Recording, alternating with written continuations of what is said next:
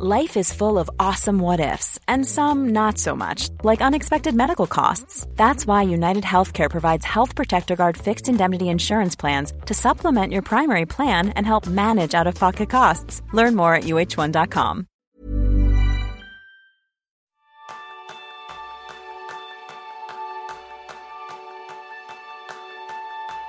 Has probado todos los sistemas de productividad a tu alcance y aún así no tienes la sensación de controlar tus tareas? Pues ese es el tema principal del programa de esta semana, donde aprenderás los criterios para crear tu propio sistema de efectividad. Bienvenidos a un nuevo episodio de Kenso, el podcast donde descubrirás cómo ser efectivo para vivir más feliz. Soy Quique Gonzalo, maestro en criticar mis criterios yo soy es maestro en hacer experimentos. Y como siempre comenzamos dando muchas gracias a todas las personas que nos apoyáis dentro de Kenso Círculo para poder sacar adelante este podcast, el canal de YouTube y los nuevos servicios. Si tú también te quieres unir y quieres participar con nosotros y llevar los beneficios que conlleva ser parte de Kenso Círculo, simplemente puedes ir a la página www.kenso.es barra círculo y allí te estamos esperando. Así que yo creo que esto es uno de los temas más interesantes de los que podíamos hablar, porque Jerún, ¿cuántas veces nos han preguntado cuáles son los pasos, los criterios que seguimos en cada uno de nuestros sistemas que tú y yo tenemos montados en nuestro día? ¿Cuántas veces te han hecho esa pregunta? Sí. Vale, más que esta pregunta, siempre nos preguntan por enseñarnos el, para, para, explicar cuál es el, el, sistema definitivo, el sistema universal, ¿no? Sí. y, y, aquí está el error, el fallo. Y yo, yo he tenido que aprenderlo también de, eh, de forma autodidacta. Yo creo que, si me recuerdo, en, si voy a, vuelvo atrás, hubo un momento en el inicio de mi carrera como, como, como experto, entre comillas, de, en la efectividad, pues yo en, eh, por entonces tenía una convicción que pensaba, vale, si todo, yo, yo me siento muy organizado, yo me siento muy productivo y por tanto, si todo el mundo se organiza con mi sistema, pues seríamos todos súper productivos. y claro, no tenía tanta experiencia en facilitar talleres, ni había oído ni leído nada sobre la psicología diferencial, solo sabía que lo contento que me sentía con mi sistema de, de productividad. Y yo creo que no soy la única persona que ha tenido esta idea, ¿no? Me recuerda muy bien eh, eh, un contacto que tenía, que, que, tenía era un empresario que me explicó con mucho orgullo que en su empresa todas las personas tenían exactamente la misma configuración de Microsoft Outlook, con las mismas carpetas y las mismas reglas de automatización. Y resulta que él ha dedicado pues, mucho tiempo en desarrollar este sistema, bastante compleja, y estaba seguro de que gracias a este esfuerzo toda la plantilla, toda, toda la empresa era mucho más productivo. Pero claro, después en el, en el taller, en, en, las sesiones que tuvo con la gente, estaba hablando con los empleados, pues recibí otro mensaje. Pues varios de ellos tenían la sensación que la estructura rígida solo es complicada la vida. Y en lugar de tener, por ejemplo, eh, los mensajes nuevos de, de, correo en una única bandeja de entrada, pues gracias a, a, las, a las reglas instaladas, ahora tenía que abrir docenas de carpetas para revisar todos los mensajes nuevos. Que no era ningún problema para el empresario, pero para ellos sí, ¿no? Eh, y además tenía que trabajar con una estructura de carpetas que no reflejaba bien eh, su trabajo. Tenía algunas carpetas casi vacías y otras que estaban tan llenos que no podía encontrar nada. Y por tanto, eh, lo que este empresario no había entendido bien es que, claro, sus empleados tienen otro tipo de trabajo, otras necesidades y por tanto otra manera de, de organizarse. Y este, en este ejemplo estamos hablando de, una de configuración de una herramienta como Outlook, pero este también podemos aplicar a los hábitos productivos. Claro, es que yo creo que esto es una de las cosas más interesantes. Lo que nos funciona a nosotros no tiene por qué funcionar a los demás. Es decir, de hecho, eh, encontrar una solución universal para la efectividad es el gran reto de la humanidad, por así decirlo. Lo importante es tener en cuenta qué cosas nos funcionan a unos sí y a otros no para que podamos definir nuestro propio sistema personalizado, porque ya sabéis, existen muchos sistemas de productividad algunos más complejos, como pueda ser Getting Things Done o Make Time, del que revisaremos en breve en Kenso Círculo, si os queréis apuntar, y otros más sencillos para ayudarte con un aspecto concreto dentro de tu flujo de trabajo, como es, por ejemplo, la técnica Pomodoro para trabajar en bloques de tiempo. De hecho, si os interesa, en nuestro canal de YouTube tenemos un vídeo que en concreto hablamos de la técnica Pomodoro. Como bien decía Jerún, llevamos años explicando que gracias a la psicología diferencial sabemos que cada persona es diferente y que el método universal no existe. Vosotros sois únicos y en cada uno de vuestros casos tenéis que crear un sistema propio.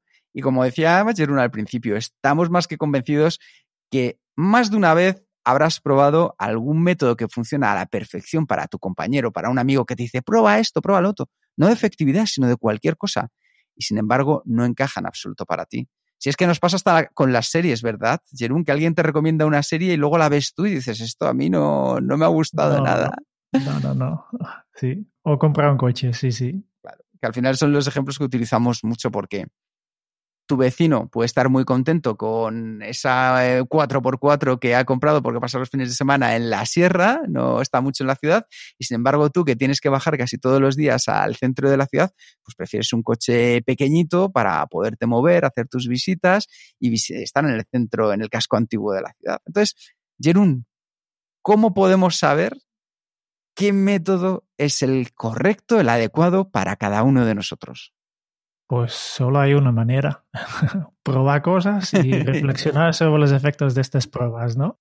Es la única manera, ¿no? A veces intentamos, ¿no? Eh, de, clasificar a la gente y, vale, pues yo te veo un poco como una persona de, pomodoros, mm. pero al final lo única, lo único que se puede hacer es probar cosas y reflexionar sobre los efectos de esas pruebas podemos ser un poco más específicas. No hace falta probarlo todo, este ya, ya lo hice yo.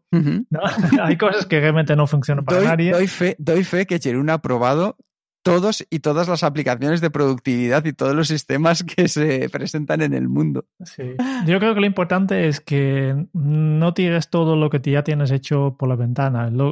tal como tú lo organizas ahora mismo, también es un sistema, y porque lo sepas o no, ya tienes un sistema y utiliza esto como punto de partida, ¿no? Y, después sigue pautas de, este episodio para elegir un poco las mejores que puedes aplicar, ¿no? Un sistema de productividad no es nada más que simplemente un conjunto de hábitos. Y por tanto, tú ya tienes un sistema, ya tienes un conjunto de hábitos que te ayudan a organizarte con más o menos éxito, con sus puntos débiles y sus puntos fuertes. Y lo único que tienes que hacer es identificar estos y ir mejorando. Pues Jerún, vamos con esos siete criterios que nos pueden ayudar en nuestro sistema de efectividad. ¿Cuál es el primero?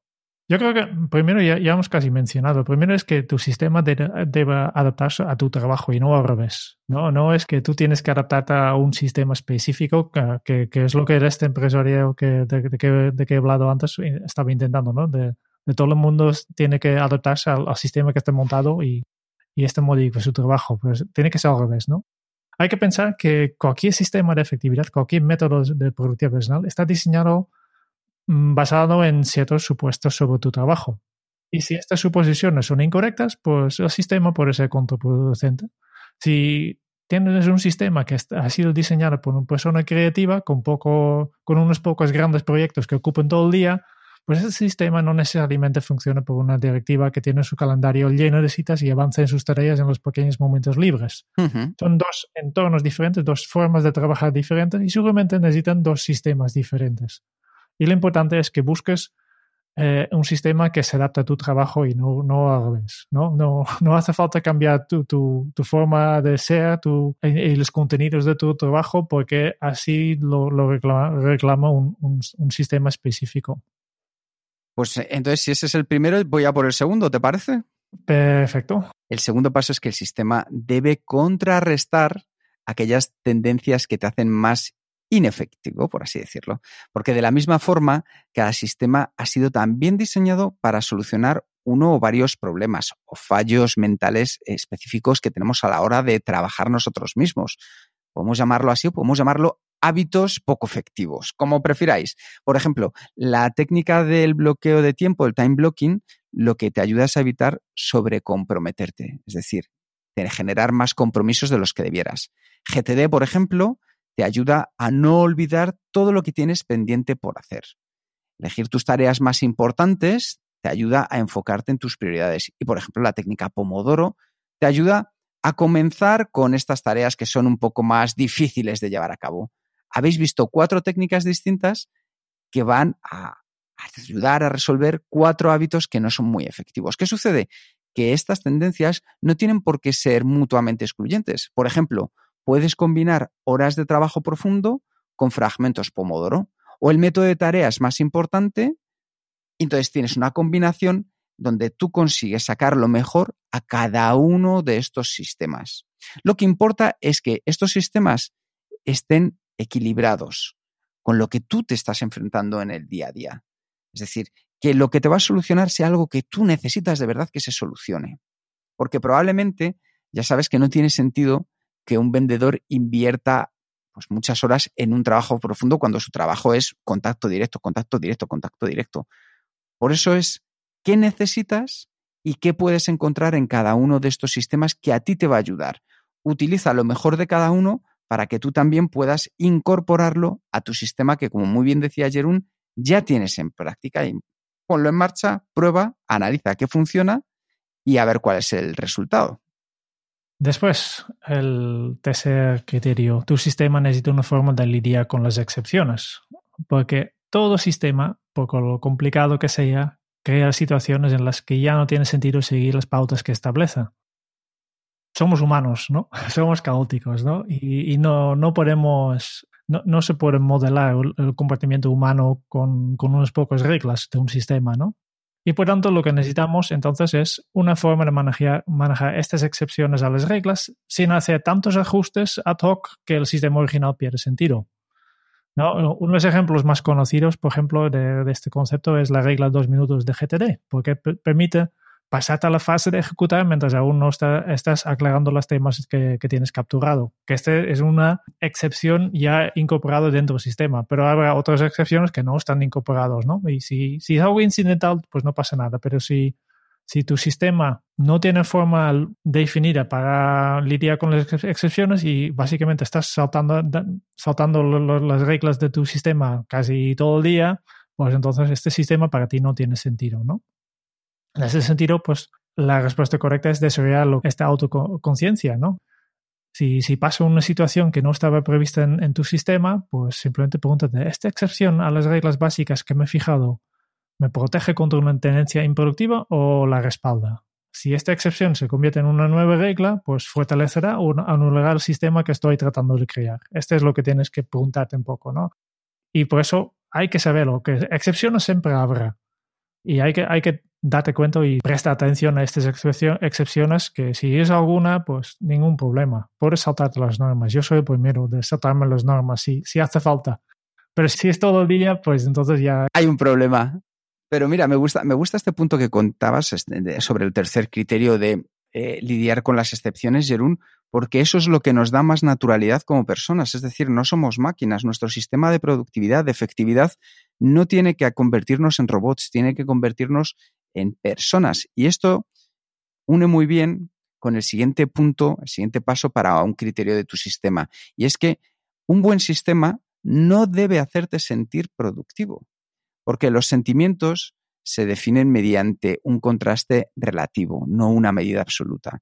Muchas personas nos sentimos más productivas cuando hacemos más trabajo de lo normal, pero volvemos a lo mismo. Ser productivo es hacer más con menos. Nosotros buscamos efectividad que es hacer lo correcto en el momento correcto, de la manera correcta.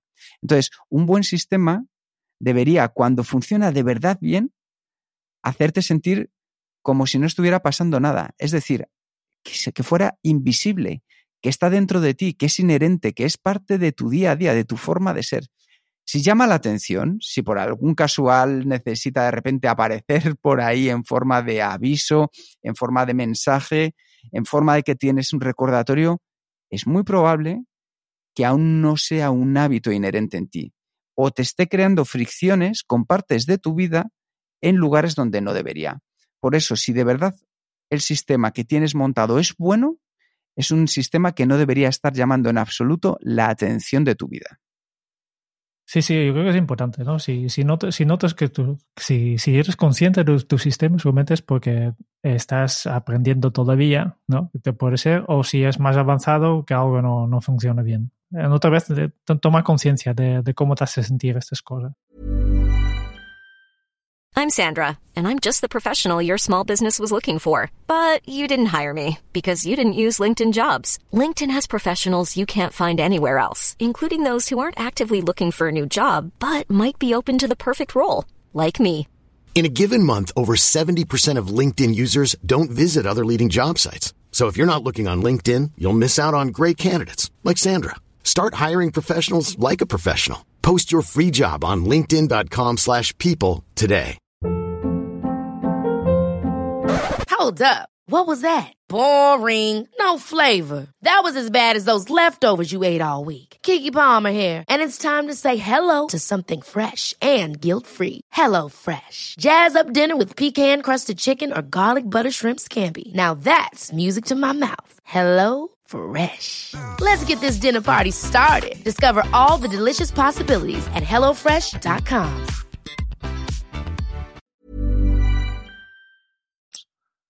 El quinto criterio, si tu trabajo cambia, pues tu, sistema también debería cambiar.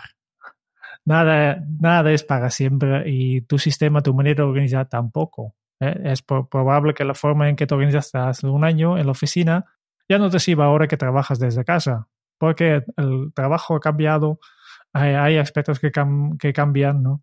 Eh, por ejemplo, yo he visto un montón de gente, antes hemos mencionado GTD, pues GTD una de las cosas que hace es organizar tu, tu trabajo por contextos, entre otros ubicaciones físicas donde puedes hacer trabajo. Si todo el trabajo haces en casa, pues esta distinción ya no, ya no sirve para mucho. ¿no? Por ejemplo, es, un- es una manera en que tu sistema puede cambiar. ¿no? Y por eso, cuando tu vida cambia, pues tu sistema también debería cambiar. Es un poco, eh, ya hemos mencionado antes, cada persona compra un coche diferente, pero también- a lo largo de tu vida compras coches diferentes. Bueno, Una persona típica, ¿no? Puede ser que compre diferentes, diferentes modelos a lo largo de su vida. Un coche pequeño y barato cuando está estudiando, después el, un modelo más deportivo cuando son jóvenes y tienen sus primeras nóminas, sus primeros ingresos. Después, cuando van a formar una familia, pues se pasa a un modo volumen, etcétera, ¿no? Cuando su vida va cambiando, cambia el, el modelo de coche, ¿no? Y al final, incluso depende de circunstancias, puede dejar de tener un coche durante un tiempo, etcétera, ¿no? Nos adaptamos a los nuestros, nuestras necesidades y, y con el sistema pasa lo mismo. Si, si tu, vida cambia, tu, tu, trabajo cambia, tus sistemas también de- debería cambiar.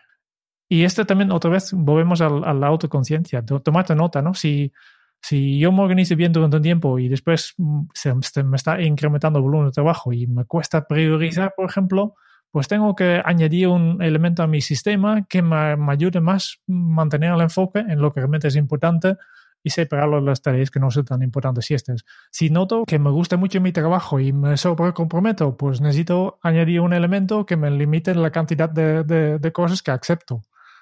¿No? Así poco a poco vas cambiando según los cambios en tu, en tu vida, en tu trabajo. Me encanta este punto, Jerón, porque es verdad que evolucionamos.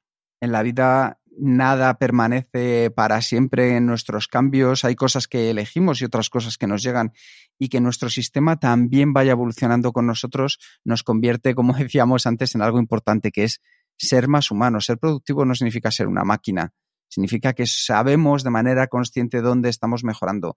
Y ahí vamos en el paso número 6, que es medirnos siempre contra nosotros mismos, contra nuestro yo anterior, por así decirlo, no contra otra persona. Si alguna vez es- quieres evaluar tu sistema de productividad, la medida correcta que debes tomar es, ¿estoy consiguiendo más resultados que hace una semana, que hace un mes, que hace un año? Porque si te estás preguntando, ¿cuánto de cerca estoy de ser perfectamente productivo como esa persona que conozco? ¿O cómo puedo pasar a ser la mejor persona productiva? No, eso es pasar un mal momento, porque como hemos hablado al principio, cada persona es un mundo. Entonces lo mejor es medirnos contra nosotros mismos, contra lo que hemos estado haciendo en el pasado y ver cómo vamos mejorando, porque nos va a ayudar a nuestro cerebro a sentirnos mejor, porque vamos a competir contra nuestras propias habilidades. Nosotros, cada uno de nosotros, no estamos en la misma situación que esa otra persona y desconocemos también cuáles son sus capacidades. Porque yo os voy a poner un ejemplo sencillísimo. A que ninguno de nosotros nos compararíamos a ver si corremos tan rápido como Usain Bolt. Ah, no, yo no, como mínimo. Claro, entonces, si no, si no lo hacemos así, ¿por qué lo queremos hacer en otros lugares? ¿O por qué comparamos a otras personas y les hacemos, mira lo que hace fulanito y tú no lo consigues? No, al final nosotros cada uno somos excepcionales por nuestras capacidades, nuestras habilidades, nuestras experiencias. Ahí es donde nos podemos medir contra nuestro yo del pasado y ver si hemos mejorado conforme a esos plazos que nos hemos marcado de un día, una semana, un mes, un año. Mídete ahí, que vas a encontrar la verdadera diferencia. Un hábito que puede ayudar con, con esto de, mire, que establecer tu línea base, de acordarte cómo estabas hace, hace un año o hace dos años, que no sé tú, pero mi memoria siempre me falló. Pues, recuerdo muy poco, pocas cosas, soy muy selectivo en las cosas que, que me acuerdo ¿no? del, del, pasado, como todos. Por tanto, un hábito que aquí por ayudar un montón es mantener un diario, ¿eh? apuntar, escribir cosas sobre qué te pasa en tu vida y, y releer estos. Eh, si, si te interesa saber más sobre este hábito, pues tenemos todo un episodio sobre esto. No me recuerdo ahora el número, pero lo ponemos en, en, en las notas del programa sobre el journaling o mantener el diario. Sí, yo creo que es una de estas cosas, ¿verdad, Jerún? Que es, es buenísimo el poder volver a revisitar todos estos aspectos y de mantener, efectivamente, como muy bien dice Jerún, echar una vista atrás y si esa vista atrás la hacemos con las cosas correctas, no con ese yo maravilloso de, los 18 años, porque siempre tenemos ahí un cierto sesgo de compararnos con lo mejor de cada momento. Entonces, eh, ese episodio también está, está muy interesante. Y con esto yo creo que ya pasamos al último de los pasos para evaluar nuestro sistema. El último criterio es, sí, yo creo que es uno de los más importantes, que tu sistema no puede dar sentido o motivación a tu trabajo. Y tampoco te va a decir exactamente qué es lo que tienes que hacer ahora mismo, qué es prioritaria para ti. Un sistema de productividad solo puede dar forma y dirigir las motivaciones que ya tienes y no puede darte eh, las que aún no, no, no has descubierto o no, o no tienes esto muchas veces vemos, a mí me gustaría, a mí me gustaría tener un sistema que simplemente me dice, ahora tienes que hacer esto. Y además con ganas, ¿no? que esto no, no, es posible. Una tarea que, que, que, no te gusta hacer nada no se vuelve mágicamente emocionante con un sistema de productividad adecuado. Este no existe. Muchas veces cuando estamos buscando una mejora en nuestro sistema de productividad personal, en realidad lo que deberíamos hacer es revisar nuestra motivación desde nuestro propósito dijiste, yo soy el primero que he perdido muchísimo tiempo en, en reorganizar mis tareas, en, en, revisar mi flujo de trabajo para ver cómo puedo hacerlo mejor, porque había tareas que no estaba, que, que, que se me olvidaba, etcétera, simplemente porque no estaba motivado a hacerlos para nada. Y lo que al final, en lugar de, de, de enfocarme en el sistema, lo que tenía que hacer es enfocarme en, en mi propósito, en, en, en mi motivación, en, y tal vez tienes que hacer otro tipo de trabajo. Si es un trabajo que no, ¿no? Ya hay un montón de, tipos de trabajo. En mi caso, por ejemplo, yo, yo soy incapaz de hacer un trabajo administrativo de, contabilidad, por ejemplo. Para mí me suena como algo horrible. ¿no? Y nunca será motivado para hacer esto. Y, y es igual cómo organiza estas tareas de, de, administración. Nunca serán agradables. Por tanto, lo que tengo que hacer es, en mi caso, buscar maneras de dedicar lo mínimo tiempo posible y externalizar todo lo que puedo. Por otro lado, otra persona puede encantar los números y las cifras y, los modelos y todo esto, y está encantada de hacerlo, y yo soy encantado de pasar este tipo de trabajo a esta persona. ¿no? Este también, aquí está el, valor de colaborar con personas, y trabajar en equipo. ¿no? Las tareas que son desagradables para ti um, pueden ser emocionantes para otra persona. ¿no? En lugar de, de buscar la solución dentro de tu propio sistema, pensar en, cómo me organizo, qué flujo de trabajo aplico para que, voy a hacer esta tarea con alegría, pues, pues vuelvo hacer un paso atrás y vuelvo a, ¿qué, ¿qué, me motiva? Porque la motivación tienes que llevar desde casa, que, es un consejo que, que, he escuchado hace un poco, ¿no? De, cuando alguien pregunta, ¿qué, ¿qué, puedo hacer para motivar, en este caso, un, empresario? ¿Cómo, ¿Qué puedo hacer para motivar a mi, personal? Y la respuesta fue, bueno, pues tu personal tiene la obligación de, llegar desde casa duchado y, motivado. ¿no? bueno, yo creo que aquí, aquí lo que tiene todo el sentido efectivamente es recordar estos siete pasos que hemos comentado, porque como decimos siempre, la información con acción nos lleva a la efectividad. Y estos siete pasos que resumimos otra vez para poder evaluar tu sistema de productividad y mejorarlo, es que el primero, tu sistema debe adaptarse a tu trabajo. El segundo, el sistema debe contrarrestar aquellas tendencias que te llevan hacia la parte más inefectiva. El tercero, tu sistema necesita una forma con la que puedas lidiar con las excepciones. El cuarto, si tu sistema es de verdad efectivo, no debería hacerte sentir que estás siendo efectivo. El quinto, si tu trabajo cambia, tu sistema también debería cambiar. El sexto, mídete siempre contra tu línea de base, contra tú mismo hace un tiempo atrás, tuyo del pasado. Y el último que acaba de comentar Jerún, tu sistema no puede dar sentido o motivación a tu trabajo. Eso está en otro lugar que es más cerca de tu propósito. Así que como conclusión, Jerún, ¿qué podemos haber aprendido después de todo esto? Vale, al final un sistema de productividad o de efectividad personal no es nada más que un conjunto de hábitos productivos que te ayudan a hacer las cosas correctas de manera correcta y en el momento correcto.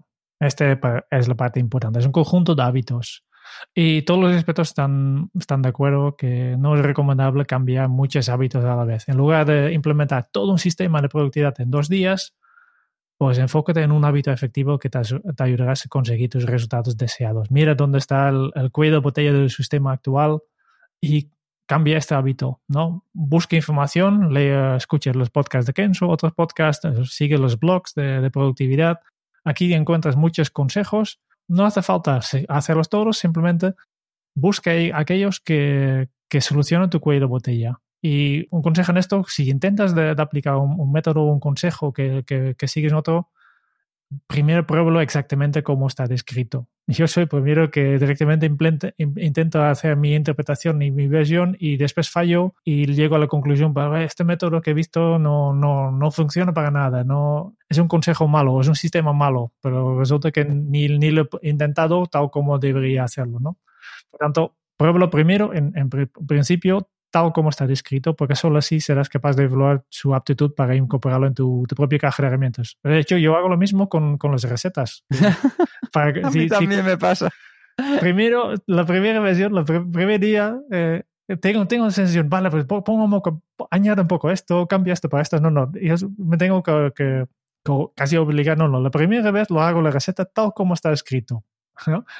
Lo, pruebo y después voy a hacer mis modificaciones y voy a hacer la receta mía, ah, voy, a hacer la mía.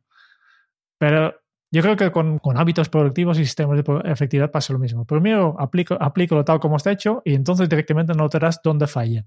No, no, no dejes guiarte por lo donde tú piensas que puede fallar o donde tú piensas que, que, que, que habrá problemas. Simplemente inténtalo, darle primero la, la, oportunidad de mostrar lo que puede hacer para ti.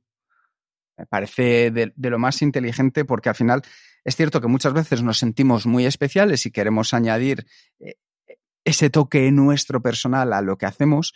Sin embargo, cuando queremos ver cómo funcionan las cosas, lo mejor es probarlas, como nos vienen diciendo en, en, el manual de instrucciones, por así decirlo, y a partir de ahí es donde ya podemos empezar a mejorar. Así que con esto ya tenéis un plan de acción y lo primero que podéis hacer es analizar vuestro sistema actual. Es decir, como decía Jerón, ¿dónde están los cuellos de botella? ¿Cuál es el principal problema al que te estás enfrentando en tu, efectividad personal? Al final qué está haciendo que olvides muchas cosas, que te sobrecomprometas, que los días estén tan fragmentados, que te falte la motivación, son las interrupciones, es la falta de objetivos claros. Analiza tu sistema actual.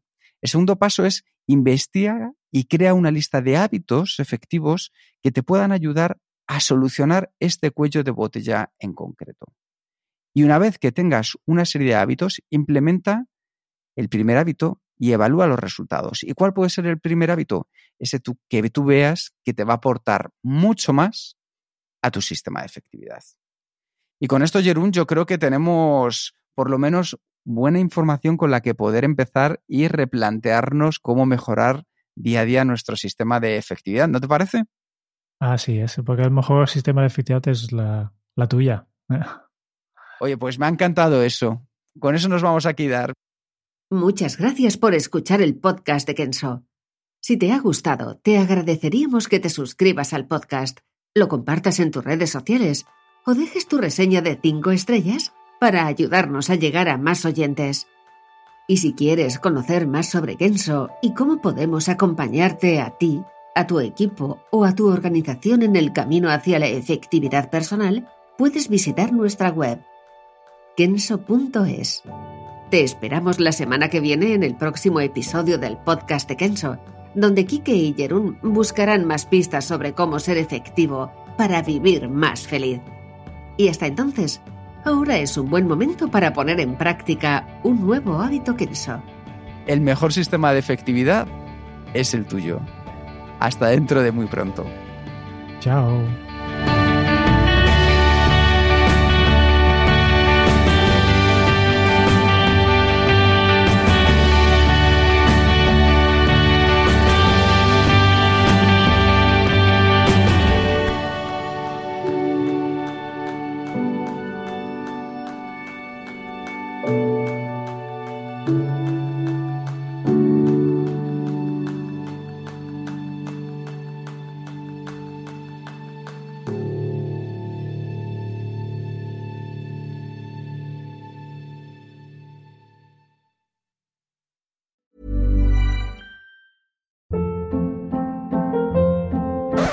Hold up. What was that? Boring. No flavor. That was as bad as those leftovers you ate all week. Kiki Palmer here, and it's time to say hello to something fresh and guilt-free. Hello Fresh. Jazz up dinner with pecan-crusted chicken or garlic butter shrimp scampi. Now that's music to my mouth. Hello Fresh. Let's get this dinner party started. Discover all the delicious possibilities at hellofresh.com.